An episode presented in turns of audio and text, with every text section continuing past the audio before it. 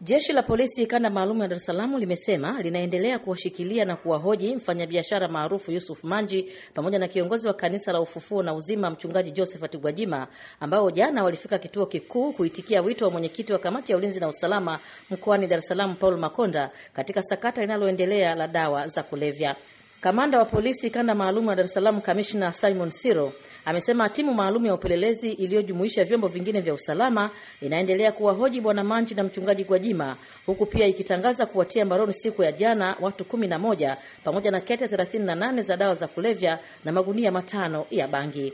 Aidha, kamanda Siro amesema katika orodha ya watu sitini na watano waliotakiwa hivi karibuni kuripoti kituo kikuu cha polisi ni wanne tu ndio waliojitokeza mpaka hivi sasa, ambapo ametoa wito kwa wale wote waliotajwa katika orodha hiyo iliyotolewa juzi na mkuu wa mkoa kujitokeza kwa hiari kabla ya jeshi la polisi kuchukua hatua nyingine. Kwa hiyo wawili jana, Askofu Gwajima na bwana Manji waliripoti. Kwa hiyo upelelezi uliendelea mpaka usiku, kwa hiyo wamelala na wako mahabusu na upelelezi unaendelea kufanyika. Kwa hiyo kimsingi, agizo linalotoa kama alivyosema mwenyekiti wa kamati ya ulinzi na usalama wa mkoa, ndugu zetu waliotajwa waje. Timu yetu ya upelelezi imeshakuwa tayari na wasubiri wahojiwe, kwa maana kwamba wale ambao wataonekana wanahusika tutaendelea nao, na wale ambao wataona kama hawahusiki hatutaendelea nao, tutawaachia. Kwa hiyo huna sababu ya kuwa na uoga wowote, maanake kuna watu wanapiga simu sana, nimefanya nini, wanatuma watu ndugu zao wengine kwa hiyo huna sababu ya kumtuma ndugu yako kuja kumwona kamishina Siro. Swala la msingi umetajwa, na wewe unajua uko clean, huna tatizo lolote, njoo uripoti kwenye ile timu ambayo imeundwa na mkuu wa mkoa. Watakuhoji, watapeleleza mambo yote. Katika hatua nyingine, mwenyekiti wa taifa wa chama cha demokrasia na maendeleo CHADEMA Freeman Mbowe leo katika mkutano wake na waandishi wa habari mjini Dodoma amesema hata kwenda polisi kuhojiwa kama alivyotakiwa na mkuu wa mkoa wa Dar es Salaam kwa kumhusisha na tuhuma za dawa za kulevya, isipokuwa yuko tayari kutoa ushirikiano kwa mamlaka husika ikiwa taratibu sahihi zitafuatwa kushughulikia jambo hilo.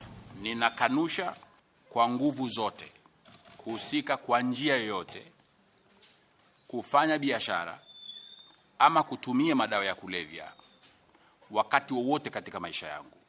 Mimi ni mtu mzima, ni kiongozi wa muda mrefu, sijawahi kujihusisha kwa njia yeyote ama kuassociate na yeyote anayefanya biashara hiyo ya haramu ya madawa ya kulevya. Freeman Mbowe pia ametishia kuchukua hatua za kisheria dhidi ya mkuu wa mkoa wa Dar es Salaam Paul Makonda kwa madai ya kumshushia hadhi kama mbunge na kiongozi wa upinzani bungeni kwa kum, kumhusisha na tuhuma za dawa za kulevya.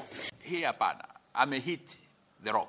Hatukubali, tutapambana kwenye vyombo vyote vya sheria katika nchi hii na katika mataifa mbalimbali mpaka hiyo haki ipatikane, na sijui atakapokuja kupatikana yeye na hatia atanilipa nini.